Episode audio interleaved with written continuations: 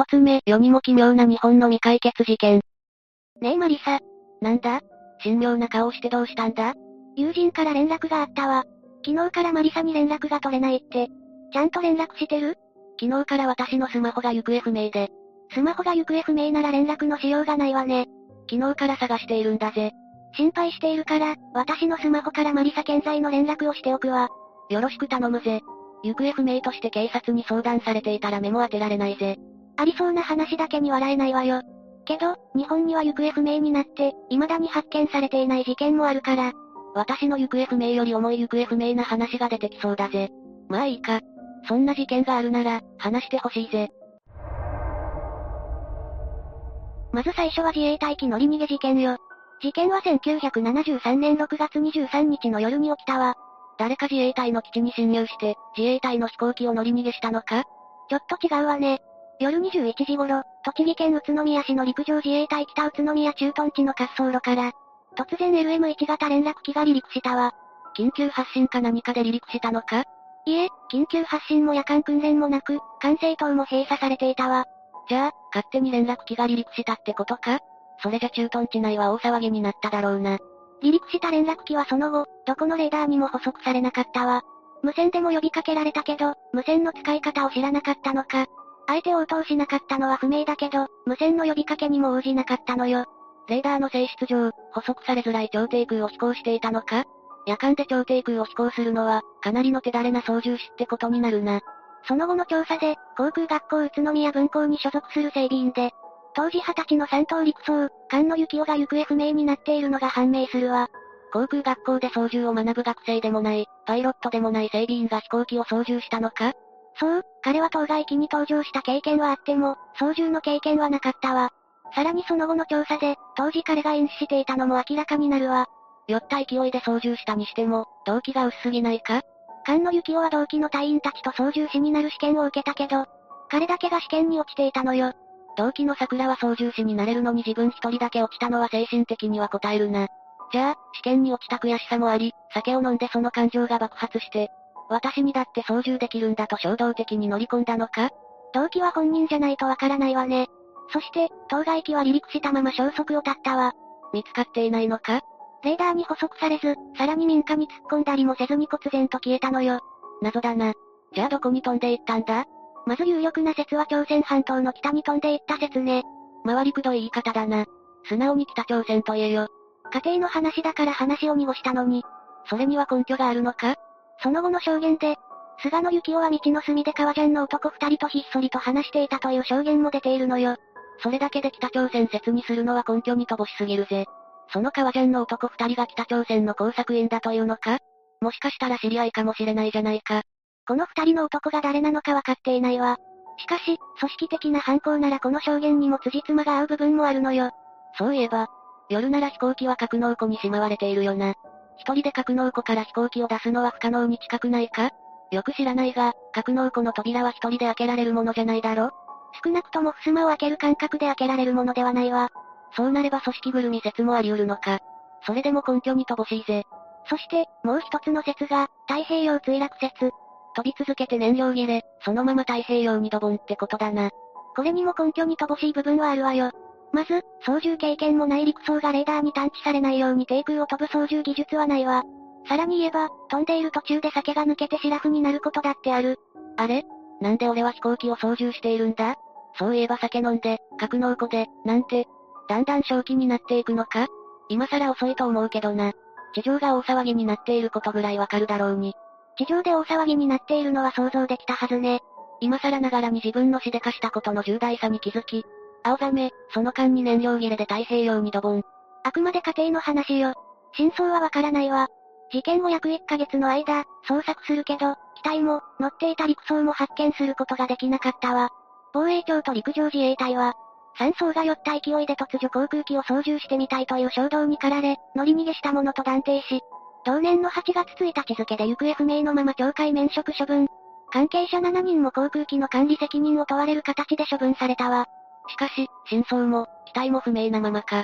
話は脱線するけど、せんきゅうひゃくよんじゅうさんねんに十和田湖に着水して沈んだ旧日本陸軍の一式総発高等練習機が、ろくじゅうななねんごのにせんじゅうねんに発見され、引き上げられているのよ。いつか発見されるかもしれないってことか？そうなれば真相も少しはわかると思うけどね。あくまで家庭の話。じゃ、次に行こうぜ。次の事件はせんきゅうひゃくはちじゅうきゅうねんさんがつなのかに発生した松岡伸也くん行方不明事件よ。どんな事件なんだぜ？せんきゅうひゃくはちじゅうきゅうねんさんがつなのか、茨城県牛久市に住む松岡伸也くん当時よんさいが泊まっていた。徳島県美馬郡貞光町の母の親戚宅で行方不明になるの。一体何があったんだ？親戚宅の周辺を父、姉、弟、いとこと一緒に散歩していたけど、家に戻った父親が伸也くんを玄関で待たせ、抱いていた弟を母親に渡して玄関に戻ると、伸也くんの姿はなかったわ。短い時間じゃないか？そう。その間約よんじゅうびょうほどよ。よんじゅうびょうの間によんさいの子供がいなくなるのはおかしいぜ。父親はすぐに周辺を探したけど、見つからなかったのよ。家族も親類も周辺を探したけど、見つけることができず、地元の消防団も捜索に加わったわ。けど見つからない。それで、じゅうじに警察に通報したわ。警察も捜索に加わったとなると、大規模な捜索になるな。親戚の家は標高にひゃくメートルほどの山間部の林道の終点近くにあり、公道から山の斜面に市道が伸びて、その斜面に建てられていたの。周りに他の家はなさそうだな。そうよ。警察は山で迷子になったと見て、警察犬を投入した大捜索を実施したわ。でも発見できなかった。そうよ。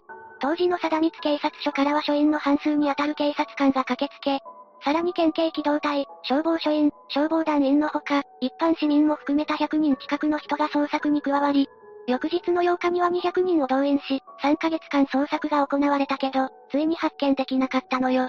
どうなってんだ？松岡伸也くんはよんさいだけど、よんさいに見えないほどしっかりしていた子で、自分の家の住所も電話番号も家族構成もみんな言えたそうよ。なら、事件に巻き込まれた可能性もあるということだな。けど、警察は事件に巻き込まれた可能性は低いとしているわ。なぜだ？現場は町道の終点付近で外部からの出入りはほとんどない。失踪時、ひゃくメートル離れた畑で農作業をしていた人は車を見かけなかった。松岡さん一家が親戚宅に到着したことや、伸也くんがいたことは外部に知られていない。周辺に交通事故の痕跡はない。以上の点から、貞光署は事件の事件に巻き込まれたケースは考えにくいと結論して、徹底した周辺の捜索を実施するわ。さらに不可解な出来事もあるわ。何があったんだ？謎の電話がかかってきたのよ。なんだ？その電話は一家が牛久市に帰る前日のじゅうろくにちにかかってきたそうよ。まず、その電話を父親が取ると、女性の声で、奥さんはいますか？と言われたそうよ。一体誰なんだ？奥さん、伸也くんの母親が電話を代わると、その女性は中原真理子の母親と名乗ったそうで、姉の通う幼稚園の月組の父兄です。幼稚園で見舞い金を集めたのですが、どちらに送ればよいのでしょうか？もう帰ってくるんですか？と尋ねたそうよ。幼稚園の父兄で見舞い金を集めたのか。それはありがたい話だな。しかし、それ以降、この女性からの連絡はなかったのよ。見舞い金のこともこちらから聞くわけにもいかなかったので、しばらく黙っていたけど、数日経って幼稚園に問い合わせたところ、そんな事実はないということが判明するわ。けど、その電話の女性は幼稚園の父兄と名乗っているんだろ？ところが、幼稚園には中原真理子という園児が在園していなかったことも判明するわ。なんだ？でも待てよ。園の父兄だとしても、なんで徳島県の親戚の電話番号を知っているんだ？しかも徳島県にいて、幼稚園の名前も知っているのも不自然じゃないか？そうね。おかしいことだらけなのよ。しかも電話に最初に出た父親の話では、語尾が上がる独特のアクセントのある徳島弁の女性だったというわ。この人は誰なんだ？残念ながらこれ以上の手がかりはなかったわ。家族は会社勤めを辞め、自営業にして、ごじゅっかいを超えるテレビ出演。自宅の電話番号も公開して、情報提供を呼びかけたわ。冷やかしや嫌がらせもあるだろうけど、有力な情報も集まるだろうな。日本中、津々浦々から情報が集まるわ。しかし、残念ながらどれも決め手にかけたのよ。その一例を挙げると、徳島県で、市内で伸也くんを見た。まず間違いない。山形県で、山形米沢市にあるデパートの前で、テレビで見た伸也くんとそっくりの男の子を見た。四国で、四国霊場はちじゅうはちかしょのだいにじゅういちばんめの大龍寺で、白装束に身を包んだご、ろくさいの少年を連れた親子連れを目撃した。子供に付き添っていた男女は普通の身なりで、子供の両親にしては年が離れすぎていた。北海道からは伸也くんと名乗る子供を内地からもらってきたという人を知っている。神奈川県で、横浜の地下鉄で見た。中国地方で手首に傷のある男の子で、現在の伸也くんの想像写真にそっくりの少年が、タイタニックのポスターを買っていった。少年は店の出入り口付近で、まるで監視しているかのように立っているヤクザ風の男にタイタニックのポストカードを見せ、これでいいの？といった感じで確認した後、レジに来た。徳島県で信也くん失踪の翌月、徳島県の日和佐の海岸で信也くんらしき男の子を見た。さんじゅうだいこうはんの男が子供を抱いているのだが、親子にしては不自然な感じを受けた。親なら子供に何かしら話しかけたりするものだが、全く言葉をかけたりしなかった。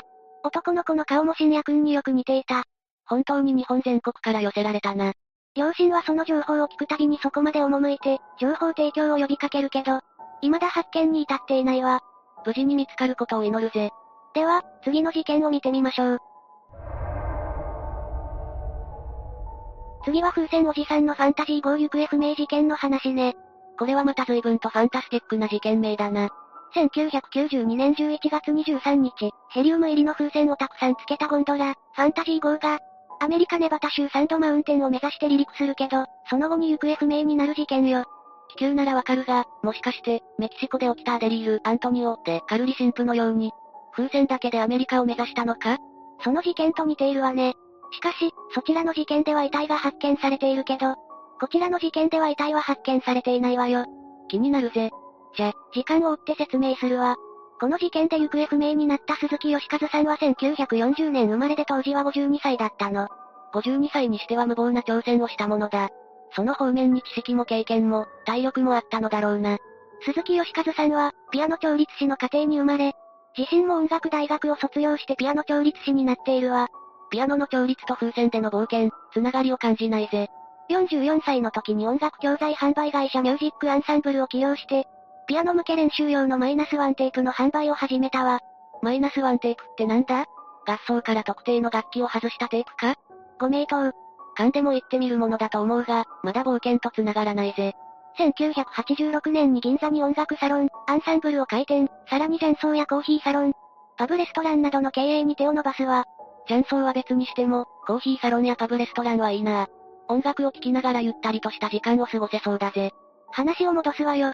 お、おう。しかし、せんきゅうひゃくきゅうじゅうねんにミュージックアンサンブルはごおくえんの債務を抱えて倒産するわ。事業失敗ね。負債総額が大きいぜ。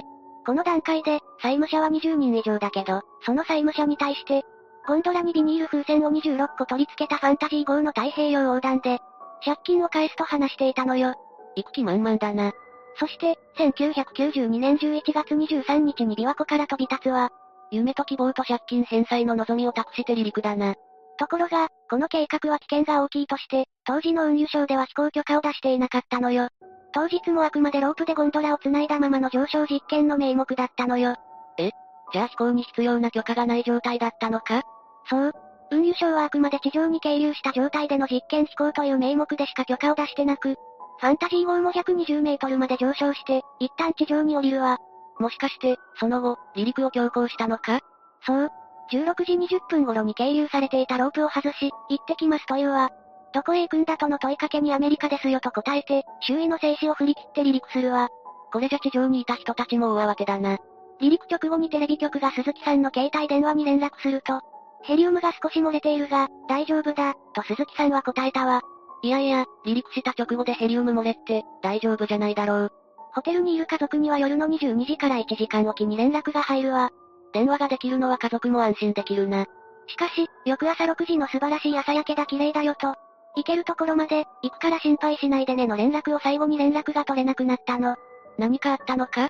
にじゅうよっか深夜から、イーパブ からの エスオーエス 信号の発信が確認されたわ。イーパブ って、何かの装置か？船舶に取り付けられる非常用一指示無線標識装置のことで、手動、または沈没時に、おおむね水深よんメートルに該当する水圧で作動し、救難信号を発信する装置よ。その装置が作動したってことは、遭難したのか？そのため、にじゅうごにちに海上保安庁のだいさん管区海上保安本部に所属する捜索機が離陸したわ。エスオーエス 信号なら一刻一秒を争う事態だな。捜索機は宮城県金華山沖の東約 はっぴゃくキロメートル 海上で飛行中のファンタジー号を発見するわ。無事は確認できたんだな。鈴木さんは捜索機に向かって手を振ったり、座り込んだりして、エスオーエス 信号の発信をやめるわ。じゃあなんで エスオーエス 信号を出したんだ？それはわからないわ。海上保安庁はその後さんじかんにわたって監視をするけど、捜索機に対して手を振っていたこと、ゴンドラの中のものを落下させて高度を上げ、遭難信号も消えたことから、飛行継続の意思があると判断して、じゅういちじはんに捜索機は追跡を打ち切るわ。それならアメリカ目指してレッツゴーと言いたいが、エスオーエス 信号を出したのはなぜなのか疑問が残るぜ。海上保安庁は追跡を打ち切ったけど、要請があればいつでも救助したと言っているわ。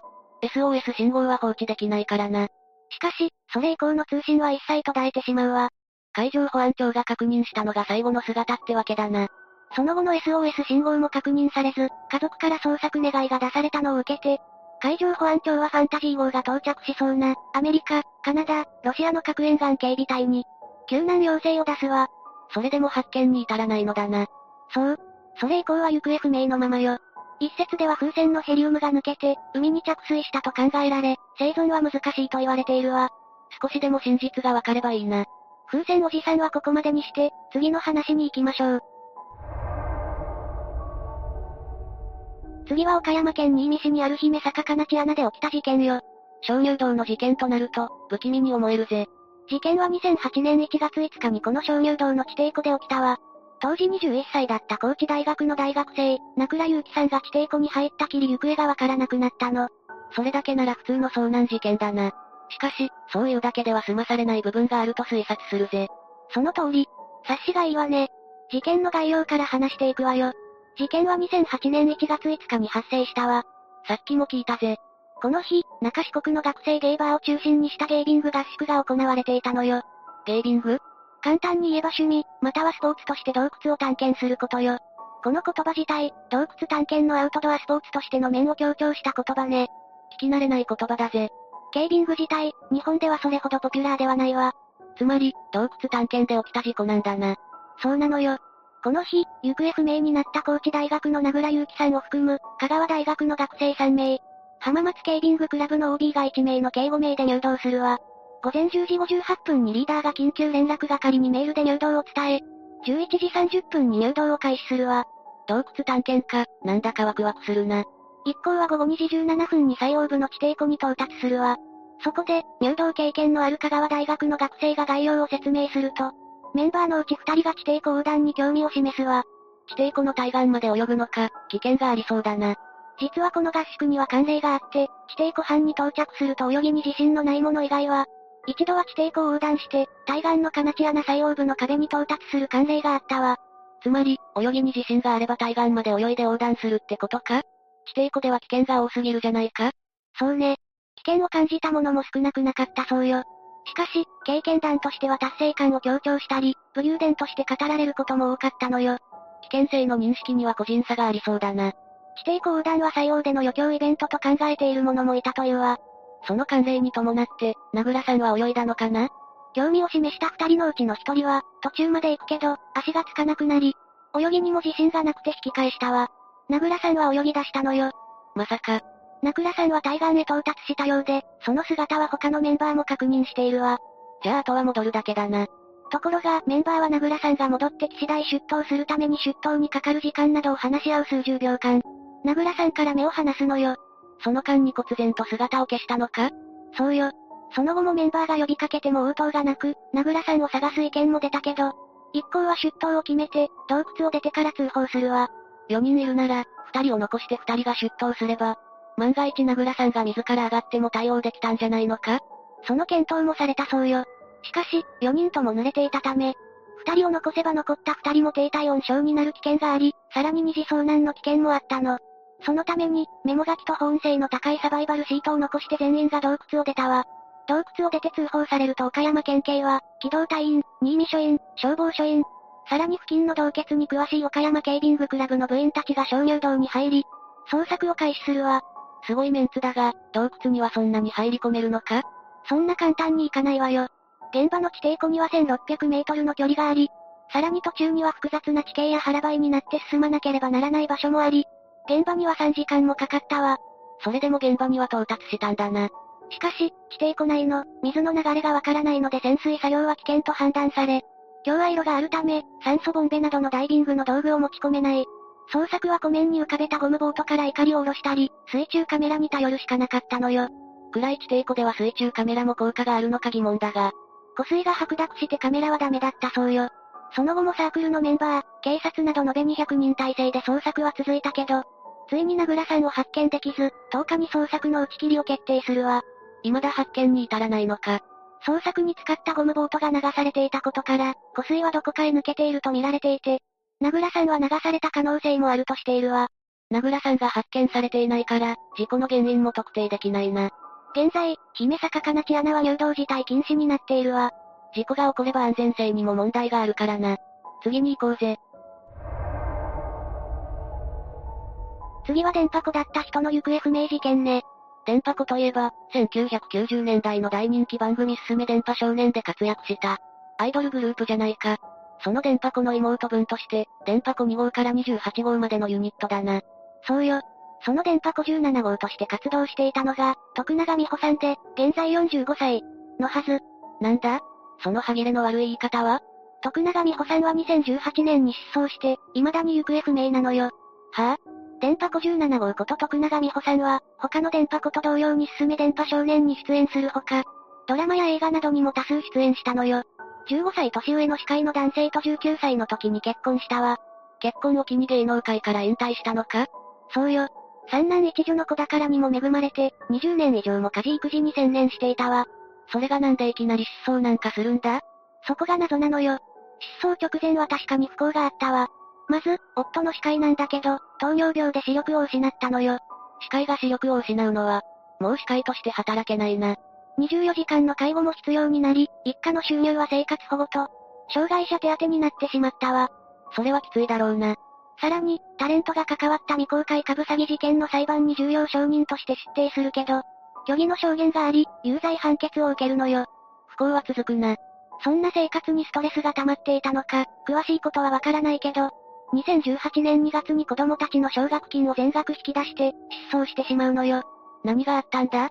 真偽はわからないけど、お金を持ってはたち年下の大学生と駆け落ちしたとも言われているわ。子供たちを置いて駆け落ち？穏やかじゃない話になるぜ。当時ニュースにも取り上げられて、話題にもなったわ。元アイドル、子供たちの奨学金を引き出してはたち年下の大学生と駆け落ち。わ。昼ドラ好きには好きそうなネタだな。昼ドラ好きめ。しかし、子供たちの奨学金を引き出し、突然出ていくのは強い意志があったとも言われているわ。強い意志がなければにじゅうねんいじょうも続けてきた生活を簡単には捨てることはできないとも思うぜ。大学生との駆け落ちが言われている中、千葉県警浦安署に捜索願いが出されているわ。真偽はどうであれ、まずは捜索願いを出さないとな。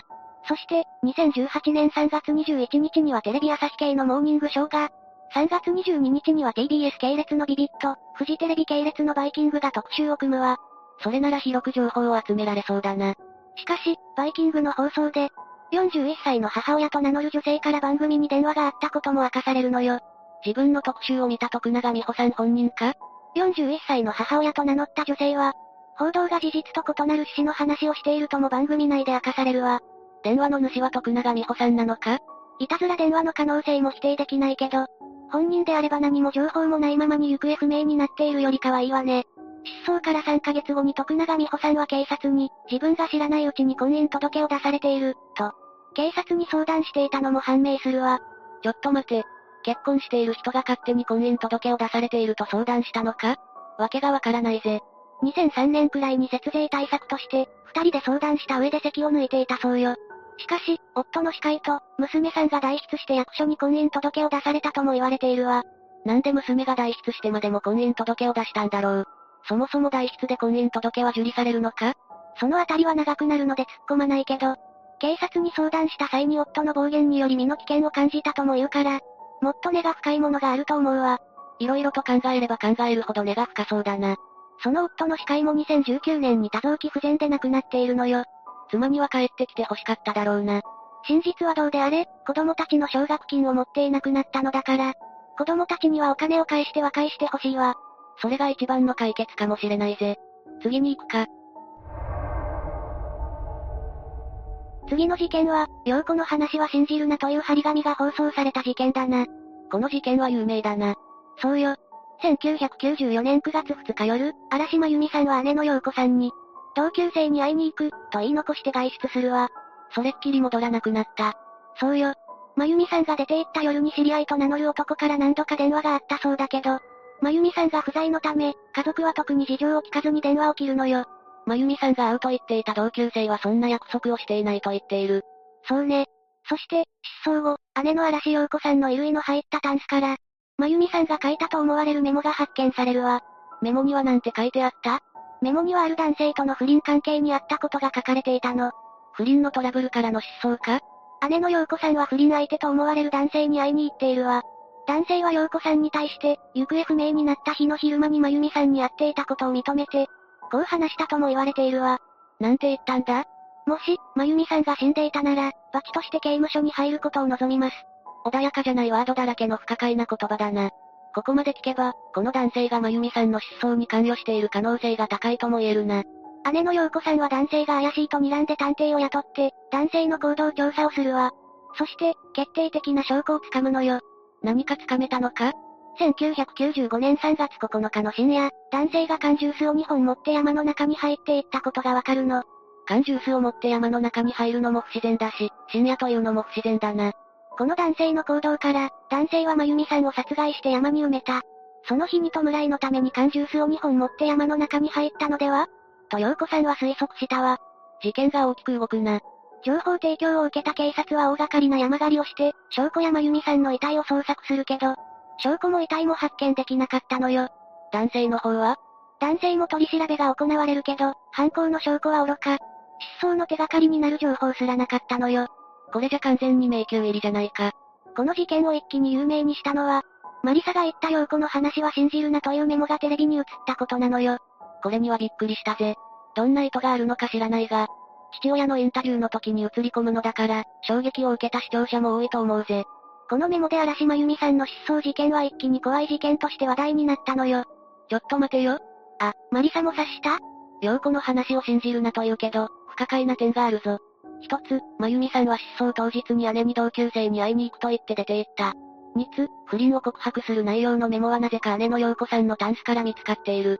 三つ、陽子さんは不倫相手の男性に会った時に、もし、真由美さんが死んでいたなら、罰として刑務所に入ることを望みますと言っている。四つ、探偵に男性の調査を依頼して、探偵が山で男性を目撃した。事件の重要部分の証言はすべて姉の陽子さんから出ていて、しかも客観的な証拠に乏しいぜ。そもそもメモが姉のタンスから出てきたところでおかしいと思わない？確かに、おかしすぎるな。じゃあ姉の陽子さんを調べれば。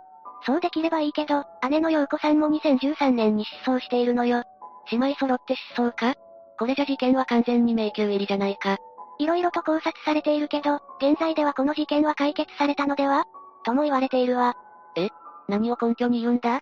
日本行方不明者捜索、地域安全支援協会という エヌピーオー のサイトがあり、真由美さんもこのサイトに登録していたのよ。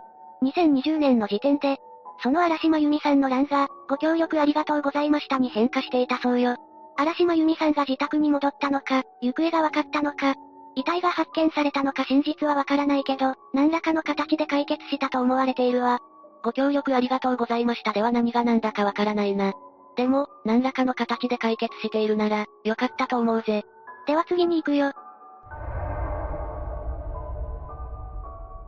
次は、千葉県茂原市で女子高校生が神隠しにあった事件よ。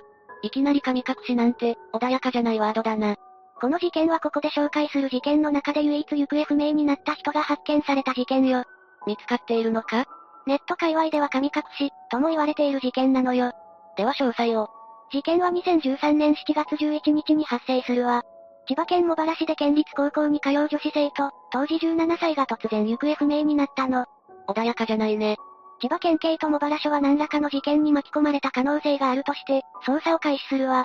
年頃の娘がいきなりいなくなればそう考えるかもな。当時の副署長は、若い女性が夏の時期に姿を消したため、当初は拉致されたり、性犯罪にあったことを想定しました。あの地域は特別治安が悪いわけではないが、泥棒やひったくり、また性犯罪もポツポツ発生している。お金も持っていませんでしたし、何らかの被害に遭っている可能性は十分考えられました、と振り返っているわ。そう考えるのは普通かもな。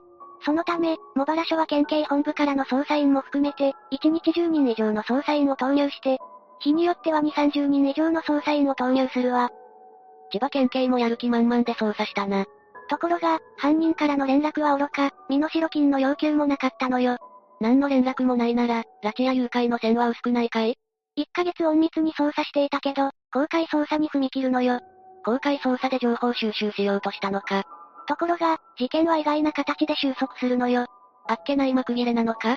くがつにじゅうろくにちに近所の男性が、自宅近くの神社でうずくまっている女子生徒を発見するのよ。自宅近くの神社で、なんでそんな近くで？捜査員が連絡を受けて女子生徒から詳しく事情を聞いたところ、事件性なしと判断されたわ。茂原署はおろか、千葉県警本部の捜査員も動員し、大規模な捜査をした結果が事件性なしとは、随分とあっけない幕切れだな。捜査員曰く、発見時は行方不明になった時と同じ制服姿だけど、シャツやカバンは泥まみれで衰弱していたそうよ。ずっと神社に潜んでいたのか？捜査員が事件に巻き込まれたのかと聞けば黙ったまま首を横に振り、連れ去られたわけでもないし、ずっと神社にいたのかと聞くと、うなずくだけでしたと振り返るわ。にかげつはんも行方不明だったのに突然神社で発見されたことで、ネット界隈では様々な憶測を呼んだわ。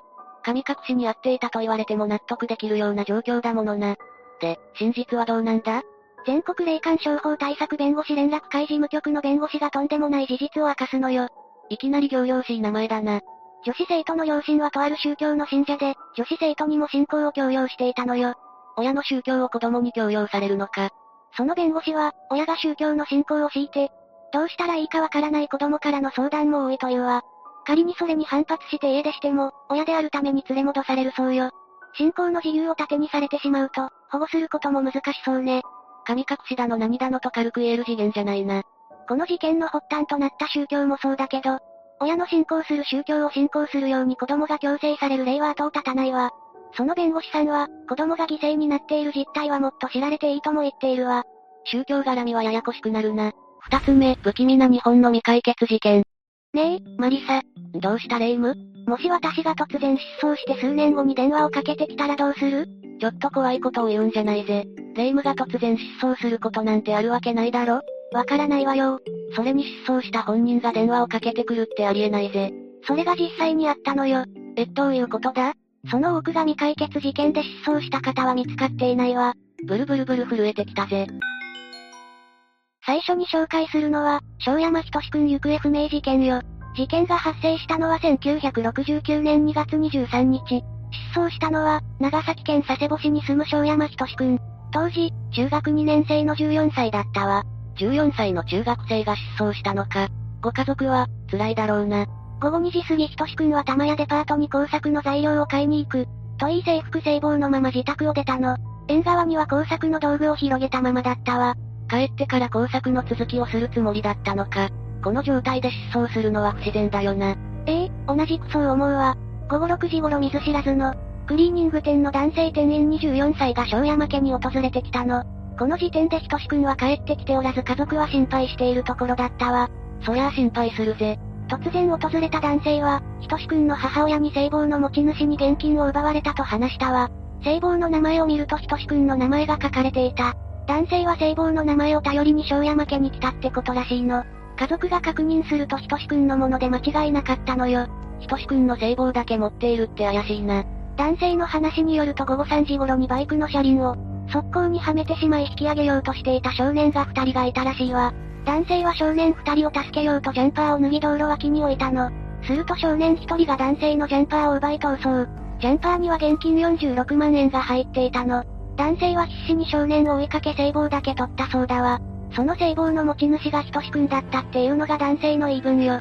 現金よんじゅうろくまんえんを男性が持っているってなんで偶然いたひとしくんが知っているんだ？なんだか、不可解な事件だぜ。ひとしくんの家族は学校に連絡を取り教師と共に必死に探したわ。しかしひとしくんは、見つからずごごじゅうじごろに警察へ捜索願いを出したの。ついに警察に連絡をしたんだな。翌日の昼頃、父親宛てにひとしくん本人から手紙が届くわ。え、なんだって。しかし中身を見るとひとしくんが書いたような手紙ではなかったの。内容は次のようなものよ。前略、心配かけてすみません。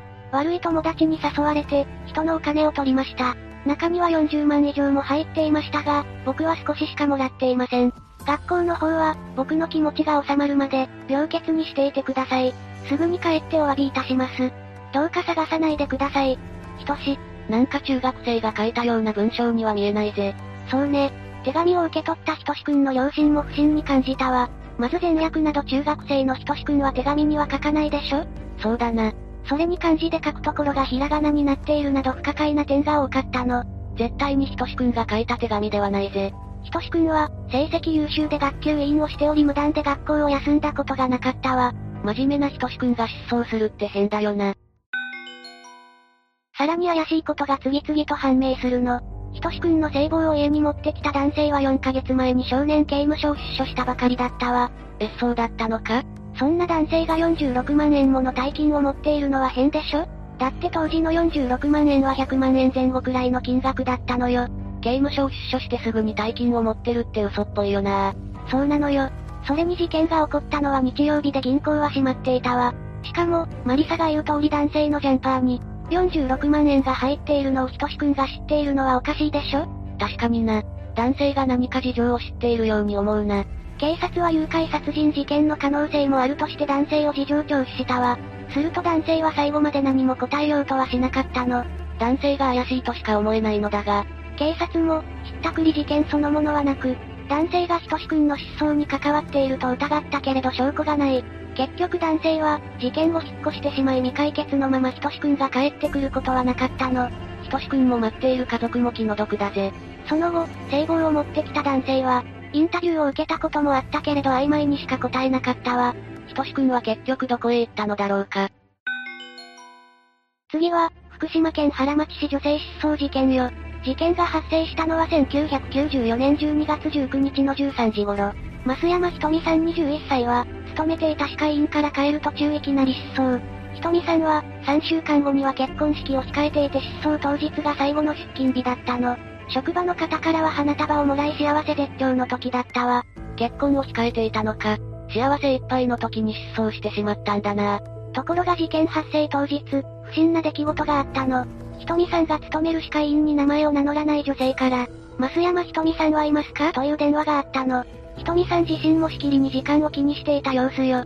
どうやらひとみさんは、電話をかけてきた女性と待ち合わせしていたみたいなの。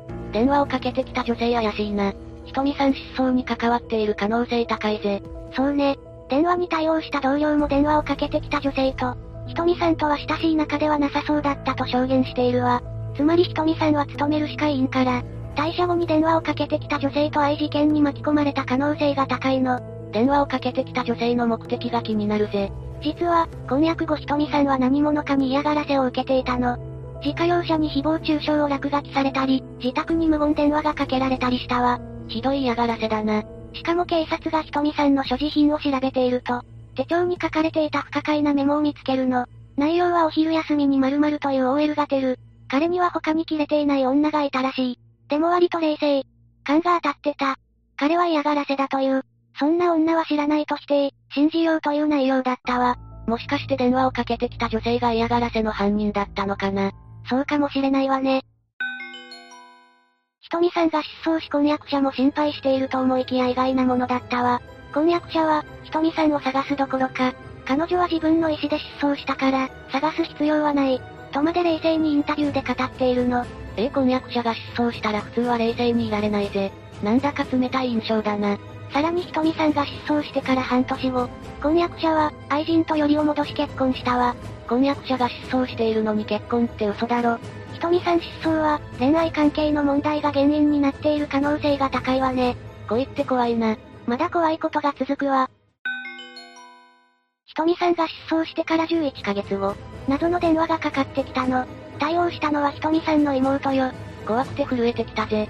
妹がはい、増山ですと答えると、もしもし、お姉ちゃんだよお姉ちゃんと電話から女性の声が聞こえてきたの。妹は不審に思い誰ですかと尋ねるとひとみですと答えたの。妹はびっくりしてはと言うと電話はそのまま切れたわ。電話の声は、ひとみさんとは明らかに違っていたの。録音もしていて両親も聞いたけれど全然別人の女性よ。不気味だな。ひとみさんのふりをしたのは以前嫌がらせをしてきた女性の可能性も高いな。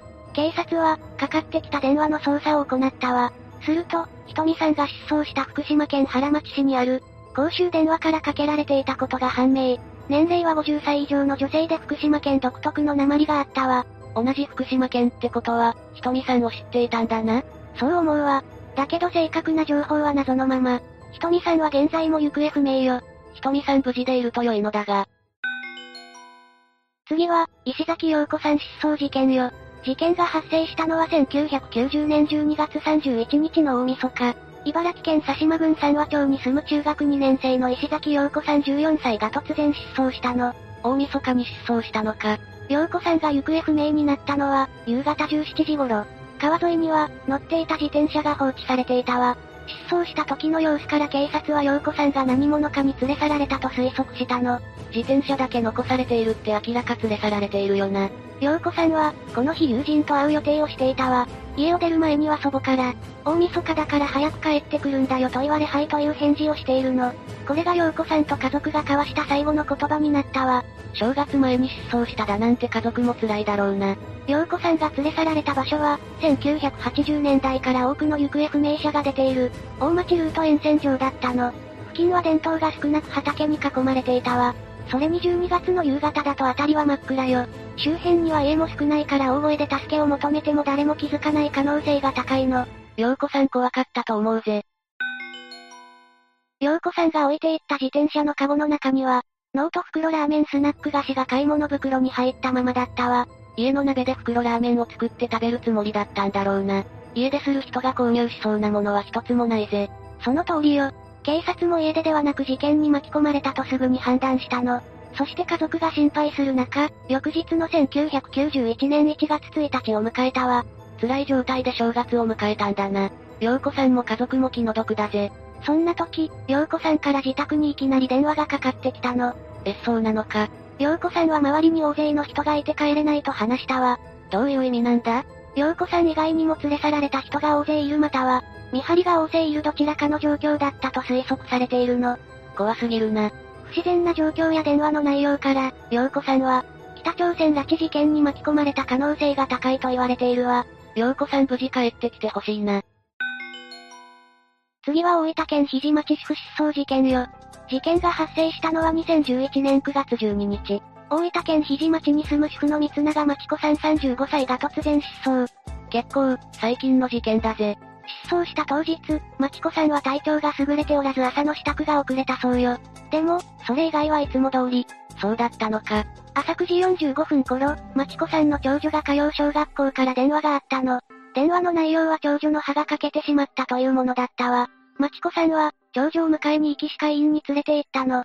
そして長女と一緒にスーパーで買い物をしてから再び長女を学校へ送り届けたわ。真紀子さんは長女に、めまいがするから家で寝ている、学校が終わったら連絡してと伝えていたの。真紀子さん、かなり体調悪かったんだな。しかし学校が終わった長女が電話をしても真紀子さんは出ない。長女が午後さんじ頃に家へ帰ると真紀子さんがいなくなっていたの。急すぎるぜ。玄関の鍵は開いており真紀子さんの枕、バスタオル、ビーチサンダル、バッグ、ポーチ、車の鍵がなくなっていたわ。でも車の鍵はないのに自宅に車は残されたまま。明らか不自然すぎるな。そうなのよ。さらに真紀子さんは、慎重な性格で鍵を必ず閉めるタイプ。失踪するみっかまえにはカラオケをして楽しんでいたわ。さらに子供たちの小学校の運動会をとても楽しみにしていたの。そんな子煩悩な真紀子さんが突然子供を置いて家出する可能性は低かったわ。家出ではなく事件に巻き込まれた可能性が高いってことだな。そうね。さらに不可解なことが起きるわ。真紀子さん失踪からいっかげつご、謎の電話がかかってきたの。また電話か、怖いな。家族が電話に出ると助けてという大人の女性の声がしたわ。真紀子さん本人だったのか？わからないのよ。真紀子さん本人なら助けを求めて電話をした可能性が高いわね。現在も真紀子さんの行方はわかっていないの。真紀子さん早く見つかってほしいぜ。最後は、西安義行さん失踪事件よ。事件が発生したのはせんきゅうひゃくはちじゅうななねんさんがつじゅうごにち。義行さんは、兵庫県市島町の実家から友人とドライブに行っていたの。行き先は、京都府鶴岡市よ。ドライブ途中に失踪したのか。義行さんと友人は目的地の鶴岡市に到着。海を見たり食事を楽しんだりしていたわ。一緒にいた友人も変わった様子はなかったと話しているの。事件に巻き込まれた可能性が高そうだな。時刻は夕方で京都府綾部駅付近に着いた時、義行さんは突然列車で帰ると友人に告げ車を降りたわ。義行さん誰かと会う予定があったのかな。そうなの。それが謎なのよ。綾部駅で友人と別れた義行さんはいちじかんご、一緒にドライブを楽しんだ友人の家に、無事、帰宅したかと心配して連絡を入れているの。友人が吉行さんの声を聞いたのは、これが最後だったわ。友人も驚いただろうな。吉行さんは、このまま失踪してしまったの。家族も心配して警察も出動したけれど見つからないまま。吉行さんなんで綾部駅で降りたのか気になるぜ。吉行さんが失踪してにかげつが経ったごがつ。吉行さんの実家に電話がかかってきたわ。にかげつごに電話かドキドキするな。その時、母の久子さんが電話に出たの。すると小さな声が聞こえてきたわ。声は震えており僕、学校の横と言ったの。久子さんは、吉行さんだと思ったわ。そして吉行やろと必死に聞いたけれど電話は切れてしまったの。吉行さん本人なら何かを伝えたかったんだろうな。さらに吉行さんが行方不明になってからろくねんご、せんきゅうひゃくきゅうじゅうさんねんさんがつのことよ。再び吉行さんの実家に謎の電話がかかってきたの。ろくねんごだとびっくりするぜ。久子さんが出ると幼い女の子の声だったわ。女の子は歌うから聞いてと告げたの。すると明かりをつけましょぼんぼりに、とひな祭りの顔を歌い出したわ。久子さんは上手やね。あなたのお父さんは吉行言うんか。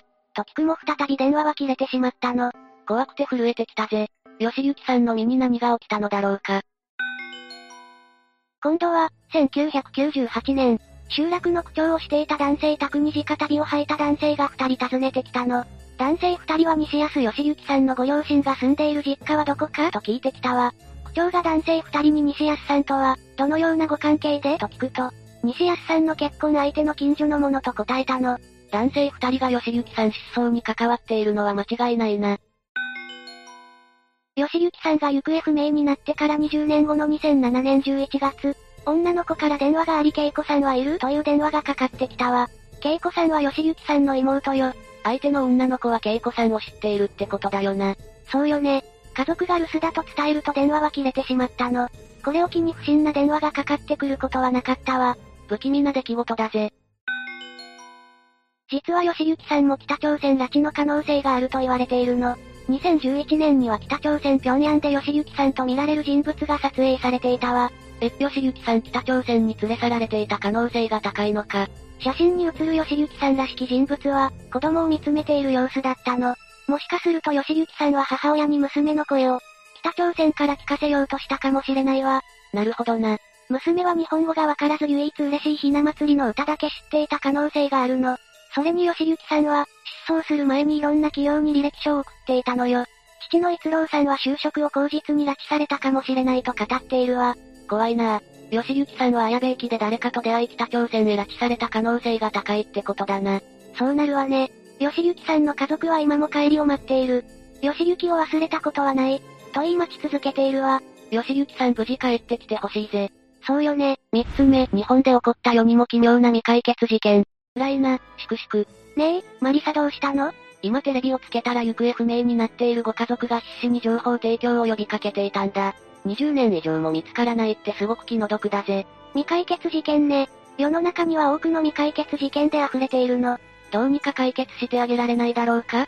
そのためには、事件を風化させないことが大切よ。そうだよな。事件を忘れてしまったら誰も真相を求めようとはしないものな。うん、風化させないことが解決への近道だと思うわ。最初に紹介するのは、広島一家失踪事件だよ。一家で失踪してしまったのか。うん、一家全員が失踪する事件は珍しいと思うわ。事件発生はにせんいちねんろくがつみっかから翌日よっかの明け方にかけてよ。広島県世羅郡世羅町に住む山上正弘さん、当時ごじゅうはっさい。妻の純子さん、当時ごじゅういっさい、娘の千恵さん、当時にじゅうろくさい、正弘さんの母の美恵さん、当時ななじゅうきゅうさいのよにんと、一家が飼っていたシーズー犬いっぴきが突然失踪したの。ペットも一緒にいなくなるって不自然だよな。ごぜんよじに山上家を訪れた新聞配達員は、人の気配がなかったと証言しているわ。さらにみっかの午後じゅうじごじゅっぷん頃には車のドアが閉まる音を近所の人が聞いているの。新聞配達員や近所の人の証言が本当ならみっかに失踪した可能性が高いな。うん、そうだよね。一家が失踪しているって最初に気づいたのは誰なんだ？妻、純子さんが勤めている会社よ。実はよっかに純子さんは社員旅行で中国に行く予定だったの。え、そうだったのか。純子さんが集合場所に現れないことを不審に感じた会社の同僚が自宅を訪れ失踪が発覚したわ。部屋には純子さんが持っていくはずだった旅行用カバンも置いてあったの。旅行の準備をして失踪っておかしいよな。それだけじゃないわ。娘の千恵さんは一人暮らしをしていて忘れた化粧品を取りにたまたま実家に帰っていたの。たまたま帰って失踪するのも変だよな。それに母、美恵さんは歩行困難で自力で外へは行けない。正弘さんも無断欠勤していたわ。電子レンジの中には準備中の朝食が残されたまま。布団も綺麗に敷いてあったのよ。貴重品もすべて残されていたわ。失踪しようと前もって決めていたら朝食を準備したり布団なんてしかないぜ。そうでしょ？親族は、警察に捜索願を提出。広島県警は、機動隊員やヘリコプターを総動員して一家の行方を探したの。でも結局、見つからなかったわ。神隠しみたいだな。そして、そのいちねんごに悲劇的な形で一家が見つかるの。辛いな。にせんにねんくがつなのか。山上家の近くにある京丸ダムに車が沈んでいるとの通報が寄せられたわ。警察が車内を調べると山上さん一家よにんと愛犬の遺体が発見されたの。亡くなられていたのか。いちねんまえに捜索していた当時はダムの水位が高く車ごと沈んでいてわからなかったみたいなの。しかし、雨不足によってダムの水位が下がり発見されたそうよ。沈んでいたらヘリでも見つけられないよな。遺体を調べると正弘さんは私服だったけれど、さんにんはパジャマ姿でよにんともサンダルを履いていたの。パジャマとサンダルで失踪っておかしいよな。でも警察は、遺体に外傷がない、車のキーが刺さったまま、転落箇所には車止めがある。ということから無理心中として処理したの。無理心中って悩み事やトラブルはあったのか？その点も不思議に感じている人が多かったわ。夫婦関係も良好だったし近隣住民とのトラブルもなかったのよ。さらに金銭トラブルも恨みを買うようなこともなかったみたい。娘の千恵さんは結婚間近だったのよ。となると無理心中する理由が見当たらないな。他殺説も考えられており真相は不明なままよ。次は、堺でタケノコ掘り女児失踪事件だよ。事件はにせんごねんしがつにじゅうくにちに香川県堺出市で発生したの。当時ごさいの大西祐希さんが突然失踪したのよ。まだ幼稚園の女の子だな。うん。この日、祐希さんは五色台ビジターセンターで開催されていたタケノコ掘りに、母親、姉と共に参加していたの。集合時間はじゅうよじ。祐希さんは、タケノコ掘りに夢中になり集合時間少し前にはよんほんめを見つけていたわ。楽しくなっていたんだな。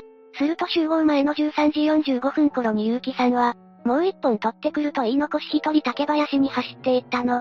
しかし集合時間のじゅうよじになっても結城さんは戻ってこない。残りじゅうごふんの間に事件か事故かに巻き込まれたってことだな。そうなるわね。心配した母や姉と他の参加者たちが手分けして結城さんを探したけれど見つからない。じゅうごじには、五色台ビジターセンターから警察に連絡しているわ。じゅうごじよんじゅうごふん頃に警察が到着。じゅうしちじ頃には消防も到着したわ。にひゃくにんくらいで付近の池や山林も捜索したんだけど見つけられなかったの。池にはまったとかは？うん、その可能性もあるとして池の水を抜いての捜索もされたわ。だけど結城さんや証拠となりそうなものも何も見つからなかったの。たったじゅうごふんでごさいの女の子が一人で遠くへ行くのは明らかに不自然だぜ。やっぱりじゅうごふんの間に誰か連れ去ったのかな。警察も誘拐の可能性があるとして捜査を開始したわ。事件発生日には、一匹の警察犬に、結城さんの持っていた水筒の匂いを嗅がせて行方を追ったの。すると、ある場所でピタリと足を止めたわ。警察は、警察犬が足を止めた周辺を探したけれど結城さんは見つからない。警察犬が足を止めた部分で結城さんが消えたということだな。そうなるわね。警察は念のために、今度はよんひきの警察犬に結城さんの持っていた水筒の匂いを嗅がせたわ。するとよんひきとも昨日の警察犬と同じ場所で止まったの。それじゃあ警察犬が足を止めた場所で事件に巻き込まれた可能性が高いな。ただ結城さんが失踪した場所は竹がいっぱい生えており車は入れないの。考えられたのはヘリコプターを使って空中に引っ張られた。ワシやタカに連れて行かれたなどよ。でも鳥が人間を連れ去るってあり得るのか？連れ去るのはあり得ると思うわ。ワシやタカは、ヤギなど重たい動物を掴んで飛び去ることがあるの。体重が じゅうごキログラム だった結城さんだと襲われる可能性はあるわ。でも重たいものを運ぶときは、途中で落としちゃうの。現実的に考えてワシやタカがじゅうごふんで遠くまで結城さんを連れて行くのは不可能だと思うわ。そっか。ますます、わからなくなってきたな。実は、後にリュックを背負った男性が竹やぶから出てきたのを目撃した人がいたのよ。え、怪しいじゃないか。リュックなら女の子を入れて連れ去ることが可能だもんな。結城さんに関する有力な情報が出てくることを願っているわ。次は悪魔の歌、役者殺人事件だよ。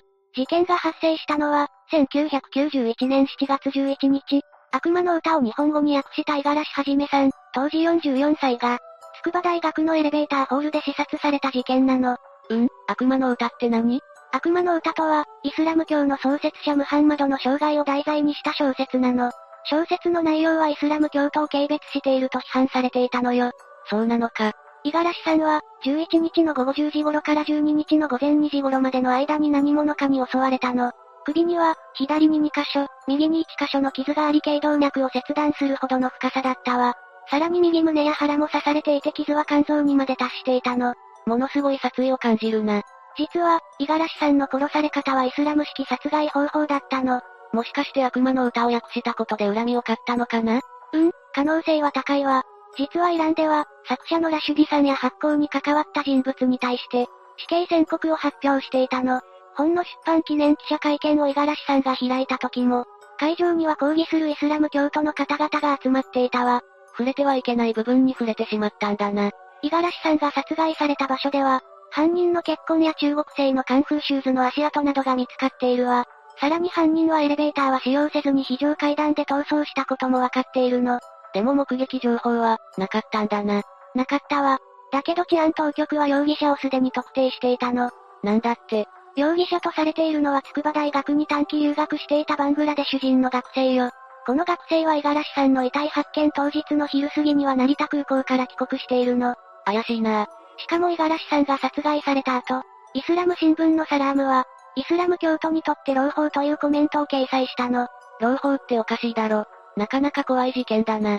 容疑者は特定できているのに警察が動かない理由はなぜなんだ？イスラム圏との関係悪化を日本政府が恐れたからよ。なるほどな。捜査は打ち切られ事件からじゅうごねんごのにせんろくねんしちがつに時効が成立したわ。殺害された五十嵐さんやご遺族の気持ちを思うと複雑だぜ。そうね。次は、高畑さん、しょうよん男児全裸自殺事件よ。しょうよんが全裸で自殺だと？うん、警察は自殺として処理しているわ。だけど怪しい点がいくつもあると言われているの。事件が発生したのはにせんじゅうごねんじゅうがつにじゅうろくにちよ。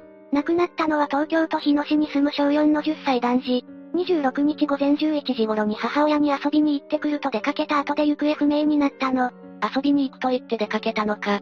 うん、ところが夕方になっても帰らなくて母親が警察に通報したわ。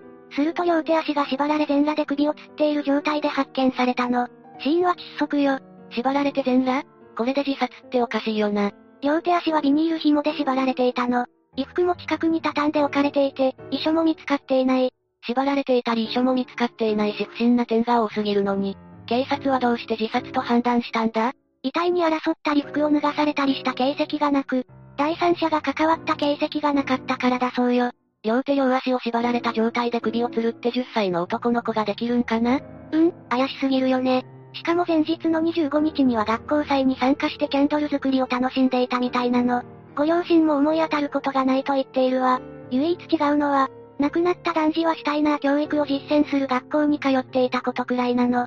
シュタイナー教育って何なんだ？オーストリア人の教育学者であるルドルフ・シュタイナーさんが作った教育よ。授業を芸術と捉え、教科書も使わずに授業を行いテストで点数をつけないなどユニークな教育方法よ。方法。亡くなった男児の通っていた学校の教育理念は宇宙とのつながり意識した人間教育だったの。だからメディアは、男児は宇宙とのつながりのために自殺した可能性もあると報道しているの。無理やりすぎないか？いろんな憶測が報道されてご両親は辛いだろうな。そうね、亡くなった男児やご両親が気の毒よ。真相がわかることを願うわ。次はよっかいちジャスコごにん逮捕死亡事件よ。この事件は覚えているな。うん、いろいろと考えさせられる事件だったよね。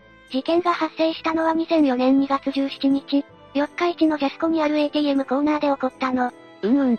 エーティーエム を利用していたろくじゅうはっさいの男性の財布を後ろから来た子連れの女が奪おうとしたの。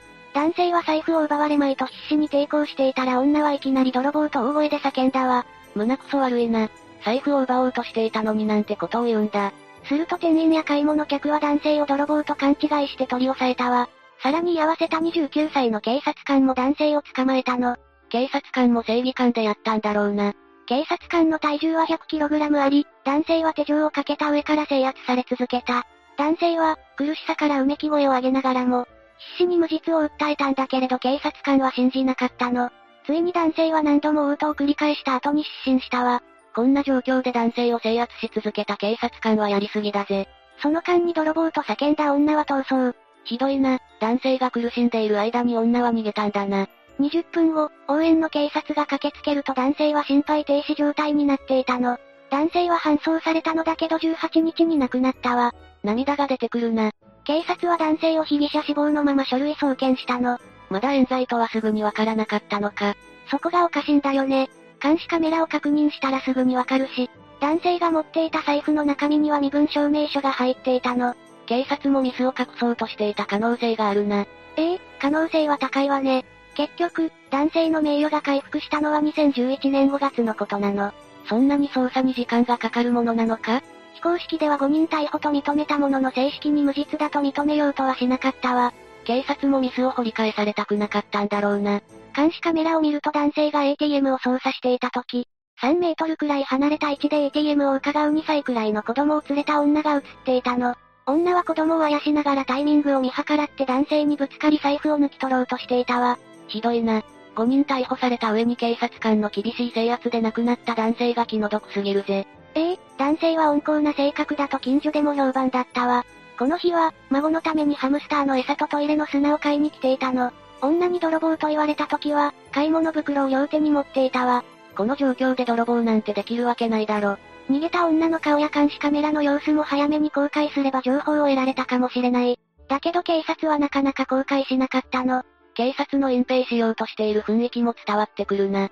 そしていちねんごにようやく公開されたのだけど女の顔が怖いと言われているわ。見たけれど本当の顔なのか？これも謎のままね。にせんじゅういちねんごがつにようやく男性の無実が認められいちまんにせんごひゃくえんを遺族が支払われたの。警察のミスで亡くなったのにいちまんにせんごひゃくえん。なんだか警察の対応も納得いかないな。男性の遺族も納得がいかず、三重県を相手に民事裁判を起こしたわ。三重県側は当初対応は適切だったと反論。しかしにせんじゅういちねんに三重県に対し約さんぜんろっぴゃくよんじゅうよんまんえんの支払いを命じる判決が出たの。最後まで亡くなった男性も遺族も気の毒だったな。そうだね。それににせんじゅういちねんにがつじゅうしちにちには時効が成立してしまったの。逃げた女の特徴は、当時にじゅうごからさんじゅっさいくらいの女だったから現在はごじゅうだい近く。身長はひゃくろくじゅっセンチぜん後よ。亡くなった男性の無念を晴らすためにも早く女を特定してほしいぜ。でも時効成立になったのが悔しいな。次は、二次拉致事件よ。今度は拉致事件か。事件が発生したのはせんきゅうひゃくななじゅうさんねんじゅうにがつ。拉致されたのは渡辺秀子さんの娘と息子よ。どうして拉致されたんだ？実は渡辺秀子さんの夫である故大輝は、北朝鮮工作員だったの。北朝鮮工作員が夫って、どうやって出会ったんだ？せんきゅうひゃくろくじゅういちねんに北海道紋別市のスナックで秀子さんは働いていたの。その時に客として訪れたのが北朝鮮工作員の子だったわ。子は秀子さんに一目惚れして猛アタックしせんきゅうひゃくろくじゅうななねんに結婚したの。結婚後は子が住んでいる埼玉県に移ったわ。純粋な恋愛だったんだな。秀子さんは北朝鮮工作員だと分かっていたのか？いいえ、全く知らなかったの。普通の会社員だと思っていたみたいよ。子も秀子さんを愛していたみたいで大事にしていたの。そうだったのか。その後、秀子さんは長女、清美さんと長男、剛さんを出産したわ。秀子さんは子供二人を可愛がり近所でも幸せな家庭として評判だったの。ごく普通の家庭を築いていたんだな。ところがせんきゅうひゃくななじゅうさんねんに夫、子は北朝鮮に召集され姿を消すの。秀子さんを愛していたからなのか子は何も告げずに消えたわ。自分だけ北朝鮮に戻ったんだな。突然、愛する夫が消え心配した秀子さんは、ろくさいの長女、清美さんとさんさいの長男、剛さんのふたりを連れて探しに行くの。そして、この勤務先近くにあるユニバーストレーディング社にも訪ねたわ。この選択が最悪の結果を巻き起こすことになるの。どういう意味？秀子さんが訪れたユニバーストレーディング社は表向きは貿易会社だったわ。だけど本当は北朝鮮が工作活動を行うための会社だったの。ええ？怖いな。秀子さんが子供二人を連れて訪れた時に会社にいた工作員たちは、会社の実態が明るみになるのを恐れたわ。そして秀子さんは工作員の男に殺害されたの。その後、工作員の統括役である木下陽子こと本名、本スヘという女が、秀子さんの子供二人を北朝鮮へ拉致するよう指示したわ。世話役になった女は、工作員の船を待つ間、お姉ちゃんも飲むからねと言って自分は酔い止め薬を飲んで安心させ、二人には睡眠薬を飲ませていたの。ええ、嘘ついて工作船に運んだのか。秀子さんの殺害を命令したのも木下で遺体は海に遺棄したと見られているの。だけど秀子さんを殺害した男は、事情聴取で箱に入れて石を詰めて捨てたとか、行き場所は山形と秋田の県境などいうことがコロコロ変わる。結局、秀子さんの遺体は見つかってないの。もしかして秀子さんも拉致された可能性があるのか？うん、秀子さんも子供二人と共に拉致された可能性は十分あるわ。やっぱりな。警察は、木下に対して逮捕状を発布したわ。外務省も北朝鮮に抗議したの。そして国際手配をされている木下の身柄引き渡しを求めたわ。だけど相手はあの北朝鮮ということもあり日本の申し入れは無視よ。ひどい話だな。秀子さんの親族はさんにんの無事を祈り続けているわ。次は、名古屋市西区主婦殺害事件よ。事件が発生したのはせんきゅうひゃくきゅうじゅうきゅうねんじゅういちがつじゅうさんにち午後にじ頃、高場奈美子さん、当時さんじゅうにさいが、首を刃物で刺されて死亡しているのを大家さんによって発見されたの。奈美子さんは、当時にさいだった長男の康平さんの目の前で殺害されたの。ひどいことをするな。事件の流れを説明すると、午前くじ頃に夫の悟さんが出勤したわ。その後、午前じゅういちじ頃に奈美子さんは康平さんを連れて病院へ出かけたの。いつも通りの日常だったんだな。そして奈美子さんと康平さんは正午には帰宅したの。その時に殺害された可能性が高いの。目撃情報とかはないのか？同じアパートの住民が、正午からじゅうさんじ頃にかけて大きな物音と階段を駆け下りる音を聞いているの。奈美子さんと犯人がもみ合いになっていた可能性があるな。その通りよ。奈美子さんの手には刃物を防ごうとした傷があったの。さらに洗面所と近くにある伊能公園の手洗い場に犯人が血を洗ったと見られる跡が見つかったわ。犯人はもみ合い途中で左右のいずれかの手に怪我を負っているはずよ。奈美子さんは、必死に抵抗したんだな。そしてじゅうよじ頃に柿を届けに来た大家さんが倒れている奈美子さんを発見したの。奈美子さんは、廊下から居間に向かって体を投げ出すような格好で倒れていたわ。さらに室内を物色した形跡はなく凶器も発見されなかったの。室内を荒らされていないということは強盗とかではないな。ええ、顔見知りで深い恨みによる犯行の可能性が高いわ。長男の康平さんは無事だったのか？ええ、無傷で無事だったわ。よかった。警察は、犯人の足跡や血痕を調べたわ。すると血液型は B 型で年齢はよんじゅっさいからごじゅうごさいくらいの女で身長はひゃくろくじゅっセンチ。黒髪のパーマが肩まで伸び、黒い服を着ていた。高いかかとのにじゅうよんセンチの韓国製の量販品の婦人靴を履いていたことが判明。ここまで判明していればかなり絞られてくると思うけどな。その通りよ。警察は殺害された奈美子さんや夫の悟さんの交友関係を徹底的に捜査したけれど、該当者が見当たらなかったの。さらに犯行現場には飲みかけの乳酸菌飲料が置いてあり奈美子さんが購入したものではなかったの。しかも奈美子さん宅の近くでは販売されていないものだったわ。じゃあ犯人が飲んでいたものに間違いないね。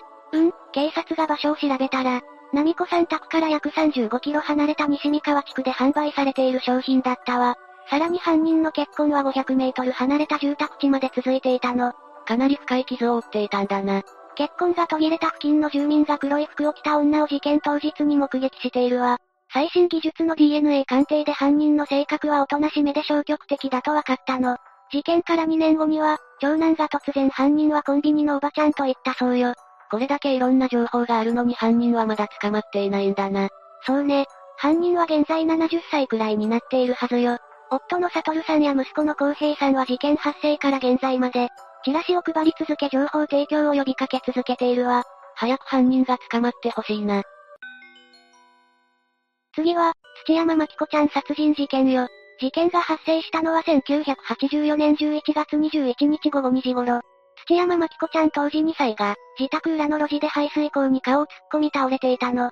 真紀子ちゃんの首には紐状のもので絞められた跡があったわ。その後、真紀子ちゃんは病院に運ばれたのだけど約くじかんごに死亡したの。首に絞められた跡があるってことは真紀子ちゃんは殺害されたんだな。うん、殺害されたことは間違いないわ。実は、約いっかげつまえのじゅうがつじゅうくにちにも真紀子ちゃんは首を絞められ気を失っていたの。その時は命に別状はなくいつかかん入院したわ。犯人は同じ人で真紀子ちゃんをずっと狙っていた可能性が高いな。ええ、そう思うわ。なぜなら真紀子ちゃんは、にかいとも同じように弱い力でゆっくりと絞められていたの。やっぱりそうか。警察はいっかいめの事件時には犯人を見つけられなかったのか？実はいっかいめの時は、ビニール紐に誤って首を引っ掛けた事故として処理していたの。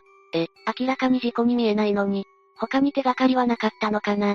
実は、事件直後に真紀子ちゃんの祖父宅へ怪しい電話がかかってきたのよ。声は女で、終始泣きながら意味不明な言葉を続けていたの。そして最後にはすみませんと言って電話を切ったわ。犯人の可能性が高いな。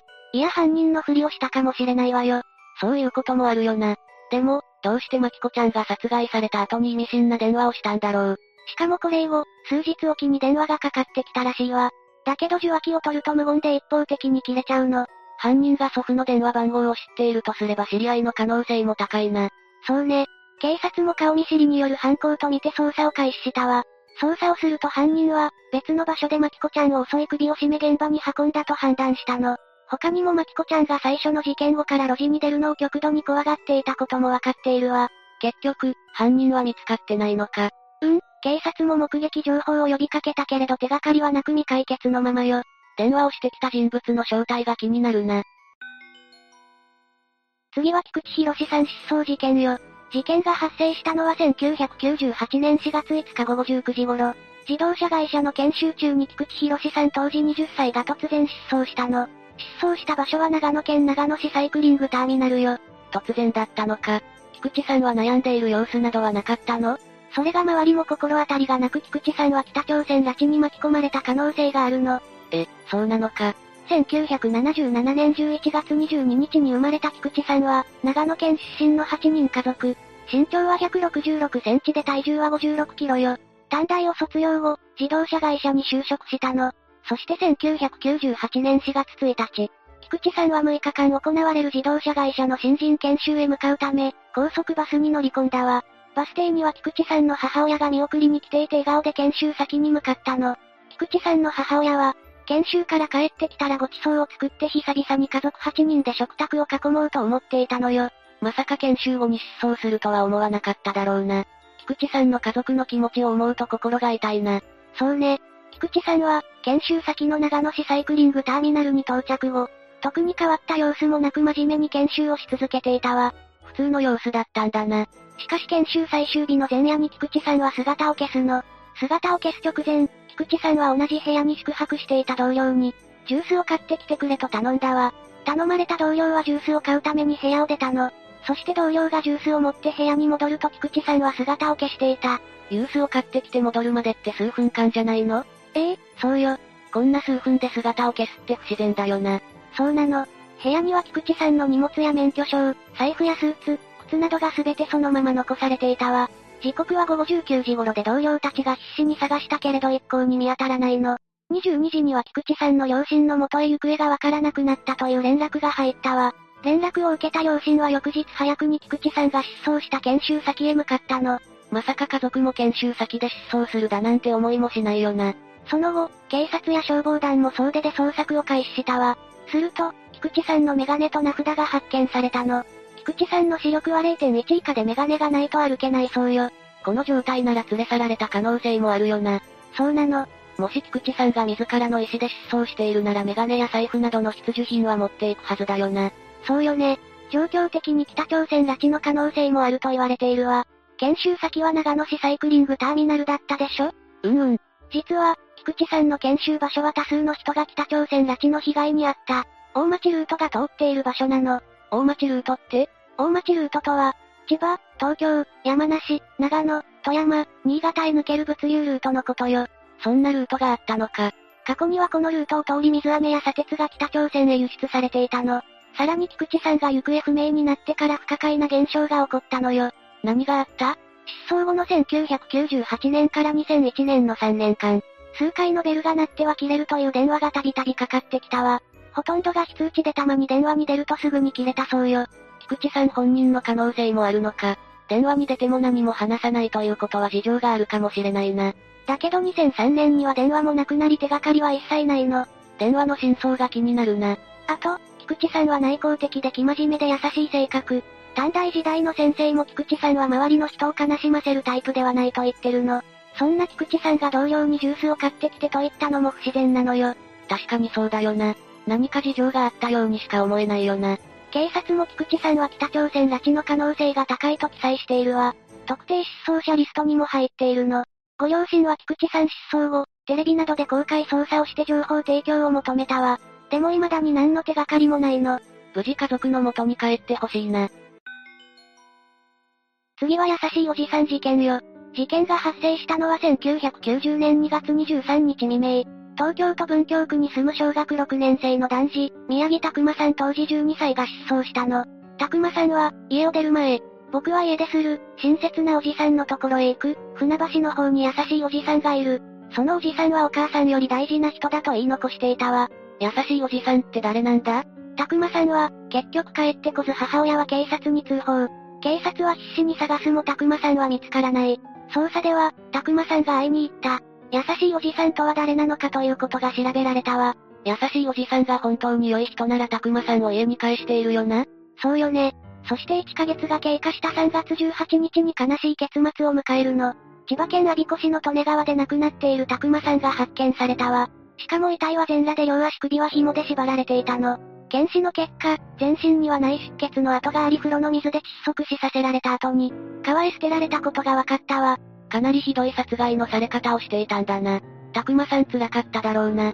警察は殺人事件に切り替えて捜査を開始。拓馬さんが言っていた優しいおじさんを探したわ。すると拓馬さんは、家出する前に、西条というさんじゅうだいの男性と付き合いがあると言っていたことが判明。西条っていう名前まで言っていたのか。そうなのよ。西条と名乗る男とは通学路で出会ったみたいなの。なんで通学路だとわかったんだ？実は拓馬さんは、せんきゅうひゃくはちじゅうきゅうねんじゅうにがつに千葉県船橋市から東京都文京区に引っ越しをしていたの。しかし、卒業まであとさんかげつだったから、転校せずに電車で船橋市内の宮本小学校へ通学していたのよ。電車通学なら会う男性の数も増えるよな。それに拓馬さんが西条という男の話をし始めたのは引っ越し後のことだったわ。引っ越し後に出会ったということか。拓馬さんは、通学路のどこかで西条と出会い犯罪に巻き込まれた可能性が高いの。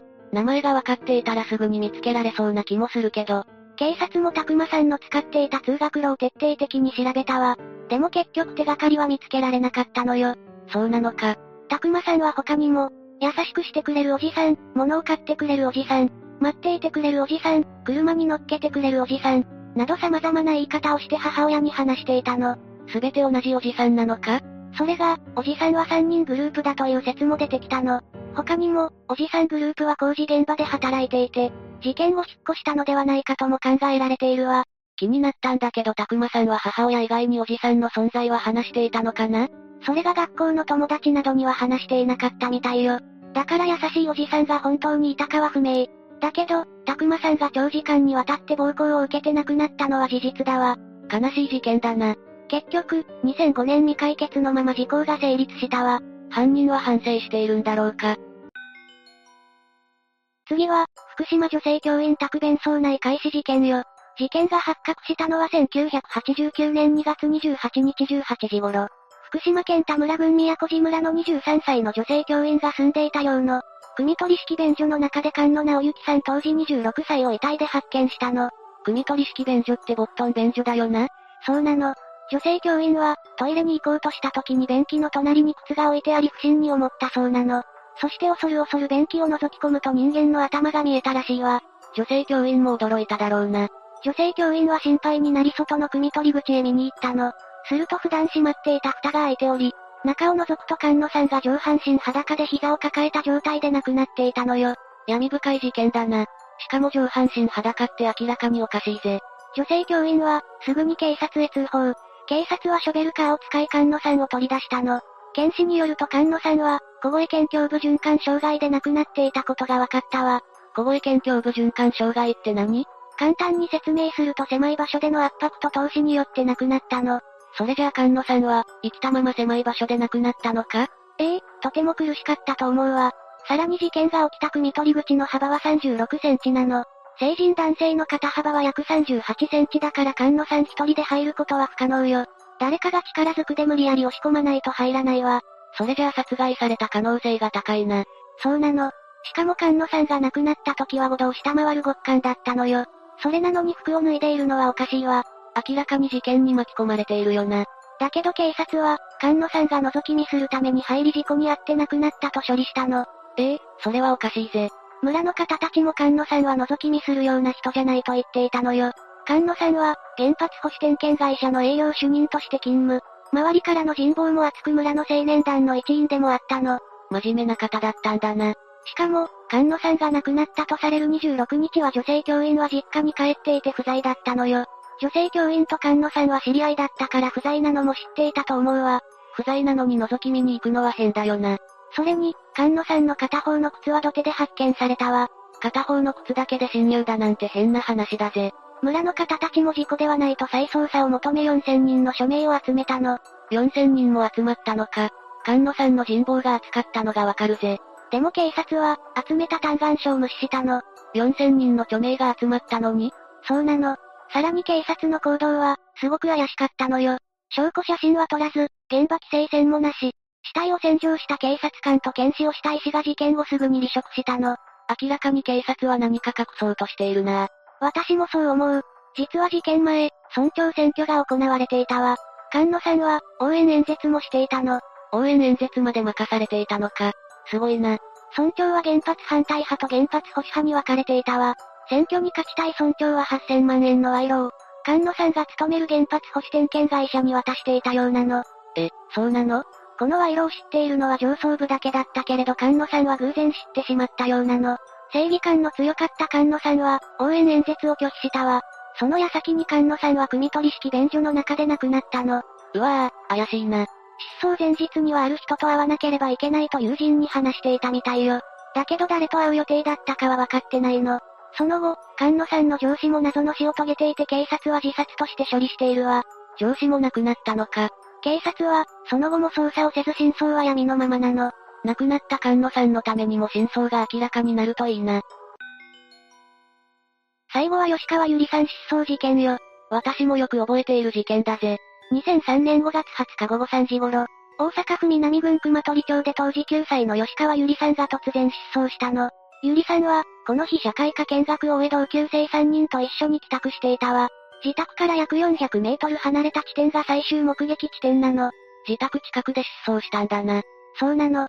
いつも自宅からごじゅうメートル地点にあるバス停の前を通っていたのだけど、その日は目撃されなかったわ。現在まで衣服や靴、リュックサックなども見つかっていないわ。ゆりさんは何者かに誘拐された可能性が高いの。何かわかっている情報はないのか？わかっていることは、ゆりさんは自宅からよんひゃくメートル地点までの間に姿を消したこと。その日は社会科見学があり帰りが早かったから狙った犯人は計画的なものではない。ゆりさんは人見知りで知らない人についていかないタイプ。悲鳴などを聞いた人もいない。ゆりさんが人見知りで悲鳴を上げていないということは顔見知りの場合もあるな。うん、可能性はあるわ。でも怪しいと思う人は出てこなかったの。それに警察に通報したのはじゅうくじさんじゅっぷん。最後の目撃情報があったじゅうよじごじゅうきゅうふんからよじかん以上の空白があるの。よじかんあれば徒歩でもじゅうにキロ移動でき、遠くへ行くことも可能よ。よじかんも空白があったのか。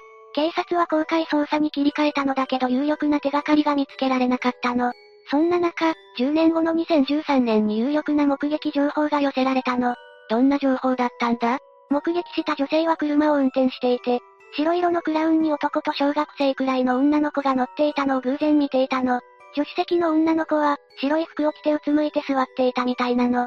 ちなみにゆりさんは失踪当時、制服の白い上着を着ていたわ。この目撃情報が本当ならゆりさんの可能性が高いな。実は白色の乗用車の目撃情報は、女性以外にふたり目撃しているの。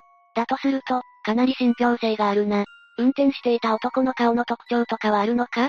目撃した女性によると、男の顔の輪郭はほっそりとして、目尻がつり上がっていた。中年ぐらいに見えたそうよ。この男はなかなか怪しいな。それにゆりさんが失踪するにかげつまえ、同じ熊取町で小学ろくねんせいの女の子が男に声をかけられ、車に連れ込まれそうになる事件が発生しているの。そうなのか。ゆりさんを連れ去った男と同一人物の可能性もあるな。早くゆりさん見つかってほしいぜ。そうだね。ゆりさんの両親は心配していてずっと探し続けているの。そんな両親にゆりさんがいる場所を知っていると嘘をつき、ななせんまんえんを騙し取る詐欺も発生したわ。犯人たちはゆりさんの家族から騙し取ったお金で豪遊していたの。許せないな。ご両親は藁にもすがる思いだったんだろうな。ゆりさんを探し続けるご両親のためにも、些細なことがわかれば泉佐野署捜査本部にまで連絡してほしいわ。何年間も行方不明の家族を待ち続けるって辛いよな。どの事件も辛くなるような内容だったわね。何か手がかりが見つかればいいんだけど。そうだな。ほんの少しでも知っていることがあれば情報を送ってほしいぜ。少しの情報でも大きな手がかりになることがあるものね。事件の真相が一刻も早く明らかになりますように。それでは、次回もゆっくりしていってね。